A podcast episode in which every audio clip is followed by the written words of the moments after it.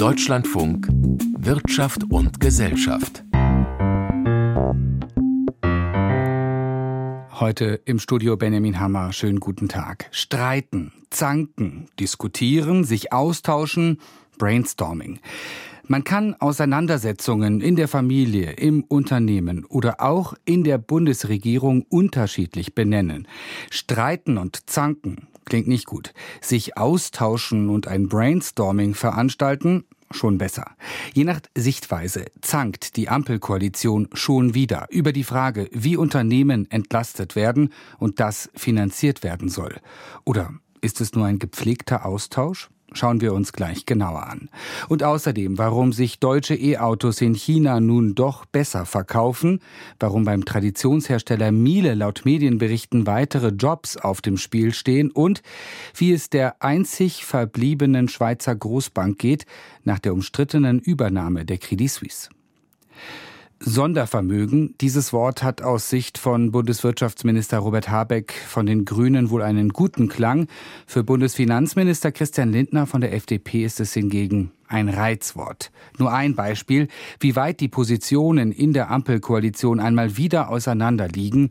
Da beherrscht in der Sache Einigkeit. Unternehmen in Deutschland sollen entlastet werden. Gestern Abend schaltete sich auch der Chef von Habeck und Lindner ein. Bundeskanzler Olaf Scholz. Wir wollen das in Ruhe sortieren und das machen wir mit Volker Fintermer aus unserem Hauptstadtstudio. Volker, erste Frage. Zankt die Ampel nun wieder oder ist das ein konstruktiver Meinungsaustausch? Naja, Benjamin Hammer, das war zumindest wieder mal ein völlig unabgesprochener Vorstoß des Wirtschaftsministers vergangene Woche im Bundestag, der jetzt insofern Wellen schlägt, weil ja der Finanzminister gleich dagegen hält, was die Form der möglichen Entlastung angeht, die man gemeinsam erreichen will. Und das ist ja schon typisch für diese Koalition, die es offenbar nicht schafft, mögliche Konzepte erst einmal unter sich zu besprechen, bevor man damit rausgeht. Und der Kanzler, du hast es schon erwähnt, versucht auf die Bremse zu treten, indem er erst einmal über das unmittelbar Anstehende, nämlich das Wachstum Wachstumschancengesetz sprechen will, das im Vermittlungsausschuss zwischen Bundesrat und Bundestag hängt. Und ich hoffe, dass dieses sehr konkrete und sehr praktische Projekt das die Investitionstätigkeit von Unternehmen erleichtern soll, etwas werden wird. Und darauf sollte man sich konzentrieren. Das ist praktisch, anfassbar und wirkt schnell. Also Olaf Scholz will lieber kleine, pragmatische Schritte und keine unausgereiften großen Debatten. Jetzt ist es ja Konsens, dass die Unternehmenssteuern in Deutschland im internationalen Vergleich recht hoch sind. Jetzt könnte man einfach sagen, runter damit. Aber ganz so einfach ist es nicht. Warum nicht? Naja, das hat der Wirtschaftsminister ja selbst ausführlich beschrieben. Eine deutliche Steuersenkung für die Unternehmen auf einen international wettbewerbsrelevanten Satz von etwa 25 Prozent würde nach heutiger Rechnung pro Jahr etwa 30 Milliarden Euro kosten. Aber das lässt natürlich der Haushalt trotz nach wie vor steigender Steuereinnahmen aktuell nicht zu. Und gerade deswegen hatte ja Habeck ein Sondervermögen ins Spiel gebracht, um diese Entlastungen und mögliche weitere Investitionen finanzieren zu können, weil die Mittel ja sonst fehlen würden zumindest für die ersten Jahre der Umsetzung. Wenn niedrigere Steuern dann die Wirtschaft wieder beflügeln sollten, könnte sich das ja wieder ändern. Aber das ist im Moment natürlich erstmal völlig ungewiss. Finanzminister Christian Lindner, der will nun den Solidaritätszuschlag für Unternehmen abschaffen. Das klingt jetzt vielleicht für manche 35 Jahre nach der Wiedervereinigung eigentlich vernünftig. Ja, aber das sieht man in der Koalition ganz anders. Die Co-Vorsitzende Saskia Esken hat das gestern noch einmal ausführlich betont. Der Solidaritätszuschlag ist ja für die meisten Menschen abgeschafft worden, nur noch für die sehr, sehr hohen Einkommen. Und damit ist er zu einem wirklichen Solidaritätszuschlag geworden. Und insofern sehe ich die Tauglichkeit dieses Vorschlags nicht. Der Soli Benjamin wird ja über die Einkommensteuer angerechnet, also gilt nicht explizit für Kapitalgesellschaften, sondern nur für die persönlichen Einnahmen aus diesen Gesellschaften und eben für selbstständige Unternehmer. Auch hier wären ja bei einer Streichung 12 Milliarden Euro an Einnahmen zu kompensieren, was in Zeiten knapper Kassen natürlich weitere Sparrunden im Haushalt erfordern würde. Und insofern besteht das gleiche Problem wie bei einer Unternehmenssteuerreform, wenn auch etwas kleiner. Und jetzt schauen wir noch mal auf diese eine Streitfrage, die immer wieder aufkommt in der Ampelkoalition. Sollte sich der Staat stärker verschulden, braucht es vielleicht doch eine Reform der Schuldenbremse. Gibt es da irgendeine Aussicht auf eine Einigung? Nö, das ist die Grundsatzfrage, vor der die Ampel steht und weiter gespalten bleibt, weil die FDP da nicht mitgehen will. SPD und Grüne wohl ja schon. Aber inhaltlich tut sich da vielleicht ein neuer Strang auf, weil auch immer mehr Fachleute darüber sprechen, ob man nicht zumindest einen Korridor für weitere Investitionen öffnen sollte, um angesichts der Sparzwänge der Schuldenbremse nicht ganz abgehängt zu werden. Aber das ist politisch doch völlig offen, zumal ja auch die Union klar sagt, dass sie da nicht mitgehen würde, weil das ja ohne eine Zweidrittelmehrheit im Bundestag nicht gehen würde. Wir haben nicht mehr viel Zeit, aber vielleicht ein kurzer Ausblick, wie es jetzt in den kommenden Wochen weitergeht.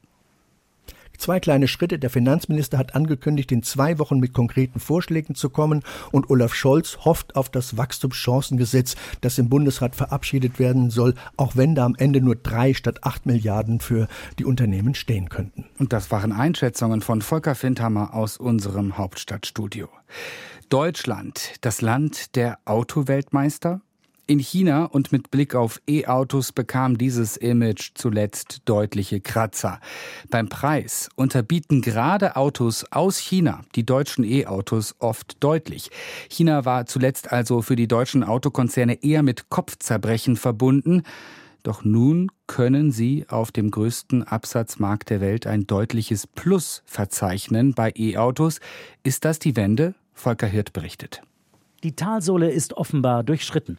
Die Zulassungszahlen von Autos aus deutscher Produktion haben im Januar deutlich zugelegt. An das Vorkrisenniveau, also an die Zahlen aus dem Jahre 2019, kommen sie aber noch nicht ran.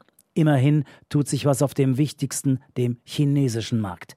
Nach starken Rückgängen bei den Zulassungszahlen deutscher Hersteller in China haben Mercedes, BMW, VW und Co. im größten Absatzmarkt im vergangenen Jahr 49 Prozent mehr E-Autos als im Vorjahr verkauft. Das geht aus einer Studie der Beratungsgesellschaft PwC hervor. Patrick Kunert hat diese Studie geleitet. Im letzten Quartal war die Wachstumsrate bei den E-Fahrzeugen bei deutschen Herstellern doppelt so groß wie die im Markt. Im letzten Monat Dezember sogar mit 60 Prozent ungefähr dreimal so hoch wie bei im Gesamtmarkt. Es gab Zeiten, da hat Volkswagen 40 Prozent aller seiner produzierten Fahrzeuge an chinesische Kunden verkauft.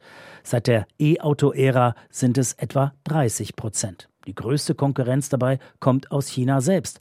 Vorbei sind die Zeiten, als bei internationalen Automobilmessen chinesische Autos als klägliche Versuche belächelt wurden. Vor allem BYD baut sehr konkurrenzfähige Fahrzeuge und ist in China selbst mit großem Vorsprung Marktführer bei E-Autos auch weil BYD sehr genau auf die Wünsche der Kundinnen und Kunden eingeht. Und diese Wünsche sind, so Patrick Kunert von PwC, ziemlich speziell. Also er liebt viele Farben im Cockpit. Wir in Europa lieben eher wenige Farben in unserem Cockpit. Also da gibt es ganz unterschiedliche Merkmale, für den, die den chinesischen Konsumenten nachher ausmachen.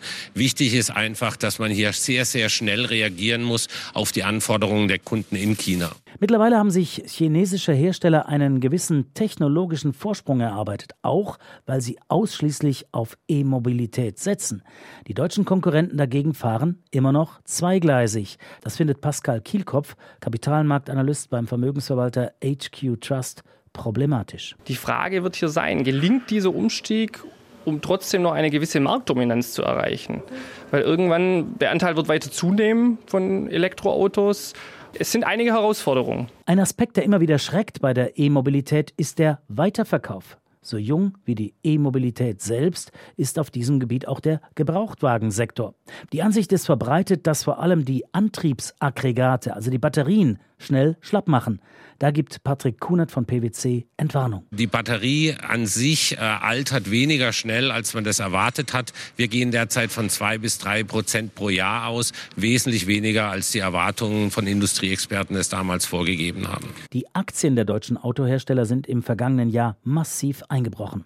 Pascal Kielkopf findet, dass die Wertverluste nicht übertrieben waren. Immer mehr Unternehmen melden, dass die Umsätze in China deutlich stärker einbrechen. Die Konsumenten leiden stark. Von dem her, man muss schauen, ob das wirklich übertrieben ist oder doch zu einem großen Teil gerechtfertigt. Der Aufwärtstrend der deutschen Automobilhersteller zeigt sich noch nicht auf dem Börsenparkett.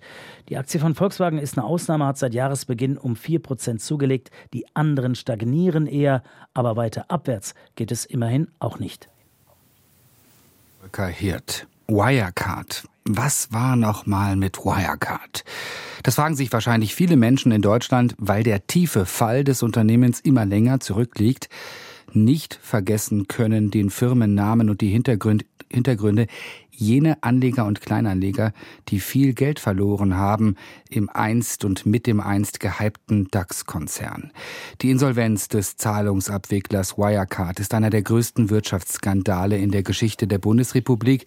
Der Gerichtsprozess im Betrugsfall, der läuft weiter. Und heute wurde bekannt, ein Kronzeuge, der Kronzeuge, kommt gegen Auflagen frei nach dreieinhalb Jahren Haft. Unser Bayern-Korrespondent Michael Watzke beobachtet den Prozess für uns. Michael, wer ist der Kronzeuge Oliver Bellenhaus? Der war bei Wirecard der Statthalter in Dubai, war also für das Nahostgeschäft zuständig und übersah dort das sogenannte Drittpartnergeschäft, TPA abgekürzt. Das ist ein ganz zentraler Begriff in diesem Prozess, denn das war, was Wirecard groß gemacht hat, als die Firma noch existierte. Es ging um Kunden, die Wirecard nicht über die eigenen Bücher laufen lassen wollte, sondern gegen eine Umsatzbeteiligung an andere Finanzdienstleister vermittelt hat. Und die Provisionen, die Wirecard dafür kassiert hat, die haben am Ende den kompletten Gewinn und die Hälfte des Umsatzes ausgemacht. Die Frage ist nur, gab es dieses Drittpartnergeschäft wirklich oder war das nur vorgetäuscht?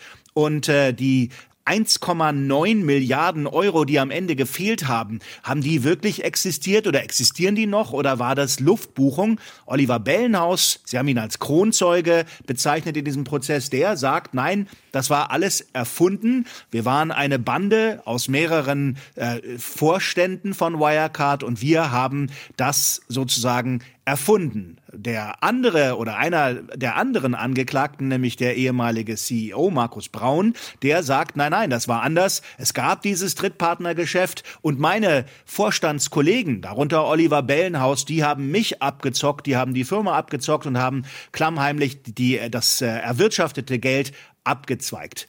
Jetzt da Oliver Bellenhaus nun aus der Untersuchungshaft freikommt, kann man vermuten, dass das Gericht eher der Version von Oliver Bellenhaus und weniger dem glaubt, was Markus Braun äh, bisher vor Gericht gesagt hat. Dessen Anwalt hat deshalb die Entlassung des anderen Angeklagten Oliver Bellenhaus deshalb heute auch als einen dreckigen Deal hinter verschlossenen Türen bezeichnet. Was bedeutet das jetzt für den weiteren Gerichtsprozess?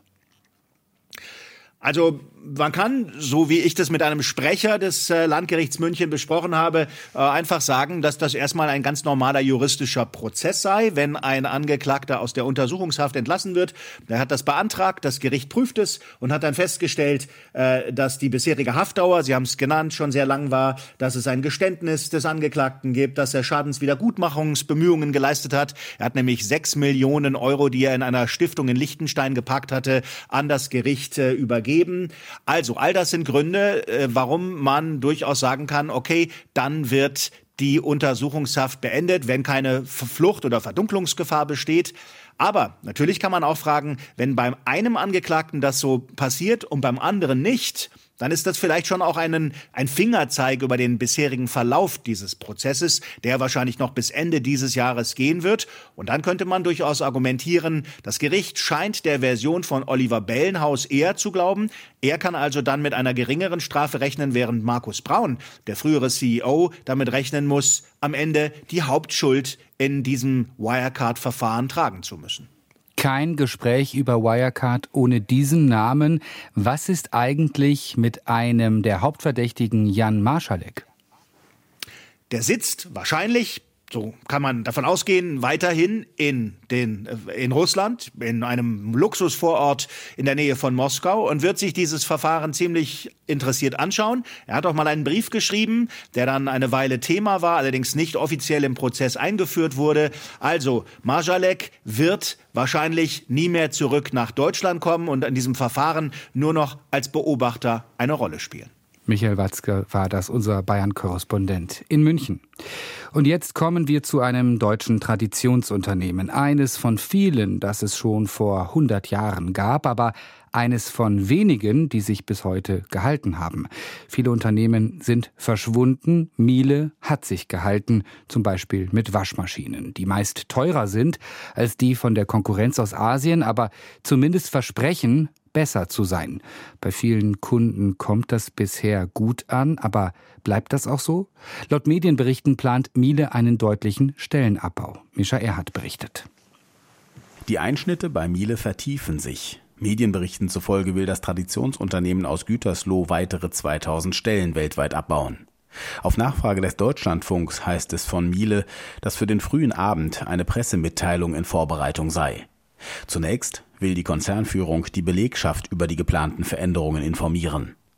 Bereits im Herbst hatte das Unternehmen mit seinen weltweit rund 23.000 Beschäftigten einen Stellenabbau angekündigt, verbunden auch mit der Verlagerung von Jobs. Die müssen ja einen Spagat machen, auch Miele. Einerseits müssen sie schauen, dass sie noch 125 Jahre am Markt sind. Die werden ja dieses Jahr eben genauso alt oder so jung, nämlich 125 Jahre. Und andererseits müssen sie sich zukunftsfest machen als Wirtschaftsunternehmen und auch als Markenunternehmen. Und da ist die Verlagerung bestimmt so umsichtig wie weitsichtig. Und die spannende Frage ist, was macht das mit der Marke? Fragt Jon Christoph Berndt von der Markenberatung Brand Amazing in München. So sind Teile etwa der Waschmaschinenproduktion bereits nach Polen verlagert worden. Die Produktion dort ist bereits angelaufen. Solche Verlagerungen in andere Länder können für Traditionsmarken wie Miele allerdings auch ein Problem werden. Wir merken bei Miele, wir Markenexperten, das, was wir auch bei vielen anderen ursprünglich urdeutschen Unternehmen merken. Das geht so schleichend. Und irgendwann spricht sich das rum. Das verbreitet sich online wie offline. Und dann kommt schnell so ein Knick rein, wenn man jetzt nicht ganz besonders aufpasst bei Miele. Auf einmal heißt es, naja, da kannst du auch Samsung kaufen oder Whirlpool oder Bauknecht. Aber immerhin hier haben wir nicht nur den Namen Miele, sondern hinten dran steht immer noch das Familienunternehmen. Also ganz anders als bei Bauknecht zum Beispiel oder Blaupunkt oder anderen. Miele hat seinen bisherigen Sparkurs auch mit der aggressiven Konkurrenz vor allem aus dem asiatischen Raum begründet. Auf solche Herausforderungen zu reagieren, sei für die meisten deutschen Markenunternehmen notwendig, meint John Christoph Berndt. Also heißt es sich frühzeitig äh, aufstellen, einpacken, und das meine ich konstruktiv, um mit so einem strategischen Rückzug aus Deutschland umso kräftiger nach vorne wiederzukommen. Auch die müssen, diese sogenannten versteckten Champignons, ja aus ihrem aus ihrem Versteckten raus und Champions sein. Und um das zu sein, auch in Zukunft, müssen sie global denken und auch global handeln und vor allen Dingen zukunftsweisend. Zudem dürfte der Sparkurs bei Miele auch damit zusammenhängen, dass sich die Konjunktur in wichtigen Märkten eingetrübt hat. Diesen Gegenwind konstatiert auch der Verband der Elektro- und Digitalindustrie ZVEI. Wir stellen schon fest, dass seit dem zweiten Quartal des vergangenen Jahres die Auftragseingänge deutlich schwächer geworden sind. Äh, wir haben alle noch von einem großen Auftragseingangspolster gelebt, äh, das wir jetzt aufgezehrt haben. So ZVEI-Präsident Gunter Kegel vor wenigen Tagen in Frankfurt. So sei die Produktion von elektronischen Gebrauchsgütern im vergangenen Jahr aufgrund der Konsumflaute um rund 13 Prozent hierzulande zurückgegangen.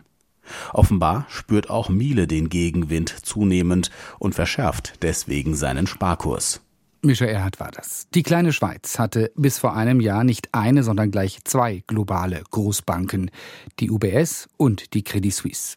Der Credit Suisse drohte vor etwa einem Jahr die Pleite, deshalb sollte es plötzlich die Erzrivalin richten. Die UBS übernahm die Credit Suisse und weil das Risiken barg, bekam die UBS die angeschlagene Konkurrentin zum Schnäppchenpreis. Ein Deal, der bis heute Kritiker hat. Heute hat die UBS ihre Bilanz für das Jahr 2023 vorgelegt und einen Rekordgewinn vermeldet. Aus Genf Katrin Hondel. Monsterbank war das deutsch-schweizer Wort des Jahres 2023. Geliefert hatte es die Übernahme der Großbank Credit Suisse durch die andere, nun einzige Schweizer Großbank, die UBS. 2023 was a defining year for UBS as we acquired Credit Suisse in one of the largest transactions in banking history. 2023 sei ein einschneidendes Jahr gewesen, so UBS-Chef Sergio Armotti die Credit Suisse-Übernahme eine der größten Transaktionen der Bankengeschichte. Der von der Schweizer Regierung orchestrierte Deal zum Schnäppchenpreis bescherte der UBS 2023 einen Rekordgewinn, den höchsten in ihrer Geschichte, 29 Milliarden US-Dollar.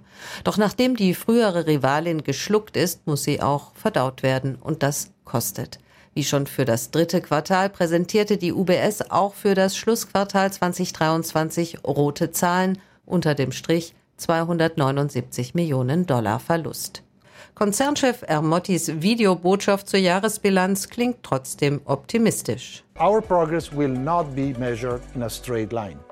Unser Fortschritt wird nicht in einer geraden Linie gemessen werden. Das Erreichen unserer Ziele wird 2024 und darüber hinaus Entschlossenheit erfordern. Aber wir wissen, dass die erfolgreiche Integration unsere Strategie beschleunigt und eine große Chance für unsere Kunden und unser Unternehmen in allen Regionen und Geschäftsbereichen darstellt.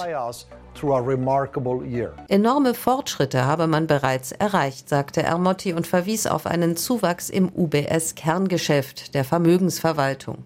Seit der Credit Suisse-Übernahme hätten Kunden der Bank 77 Milliarden Dollar zusätzlich anvertraut. Allein im vierten Quartal flossen 22 Milliarden zur UBS. Abgebaut wurden dagegen Arbeitsplätze, 4.336 im gleichen Zeitraum. Insgesamt wurden seit der Großbankenfusion vom März 2023 schon fast 10.000 Stellen gestrichen. Massenentlassungen und Sparkurs sollen nun weitergehen und zwar noch stärker als bisher geplant. Bis Ende 2026, so die Ankündigung, will die UBS ihre Kosten um rund 13 Milliarden Dollar senken. Bislang wurde das Sparziel auf über 10 Milliarden beziffert. Konzernchef Ermotti verwies indirekt auf die skandalöse Vorgeschichte der beinahe kollabierten Credit Suisse. Given the evident structural issues with Credit Suisse's business model and lack of profitability. Angesichts der offensichtlichen strukturellen Probleme mit dem Geschäftsmodell der Credit Suisse und der mangelnden Rentabilität sind in den kommenden drei Jahren erhebliche Umstrukturierungs- und Optimierungsmaßnahmen notwendig. Erst danach werden werden wir den vollen Nutzen aus dem Zusammenschluss ziehen können. Die UBS wolle, sagt Ermotti, nachhaltiges Wachstum und höhere Renditen erzielen. Profitieren sollen die Aktionäre. So wurde eine kräftige Dividendenerhöhung angekündigt um 27 Prozent auf 0,70 US-Dollar pro Aktie. Und damit zu Jan Plate an die Börse in Frankfurt am Main. Ein Rekordgewinn bei der nun richtig großen Schweizer Großbank UBS. Eine Dividende. Wo steht die Aktie?